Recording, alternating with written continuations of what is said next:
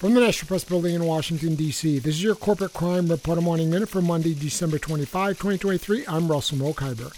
Engine manufacturer Cummins last week disclosed that it reached an agreement in principle with the United States and the state of California to pay $1.675 billion to settle claims that it violated the Clean Air Act by installing emissions defeat devices on hundreds of thousands of engines.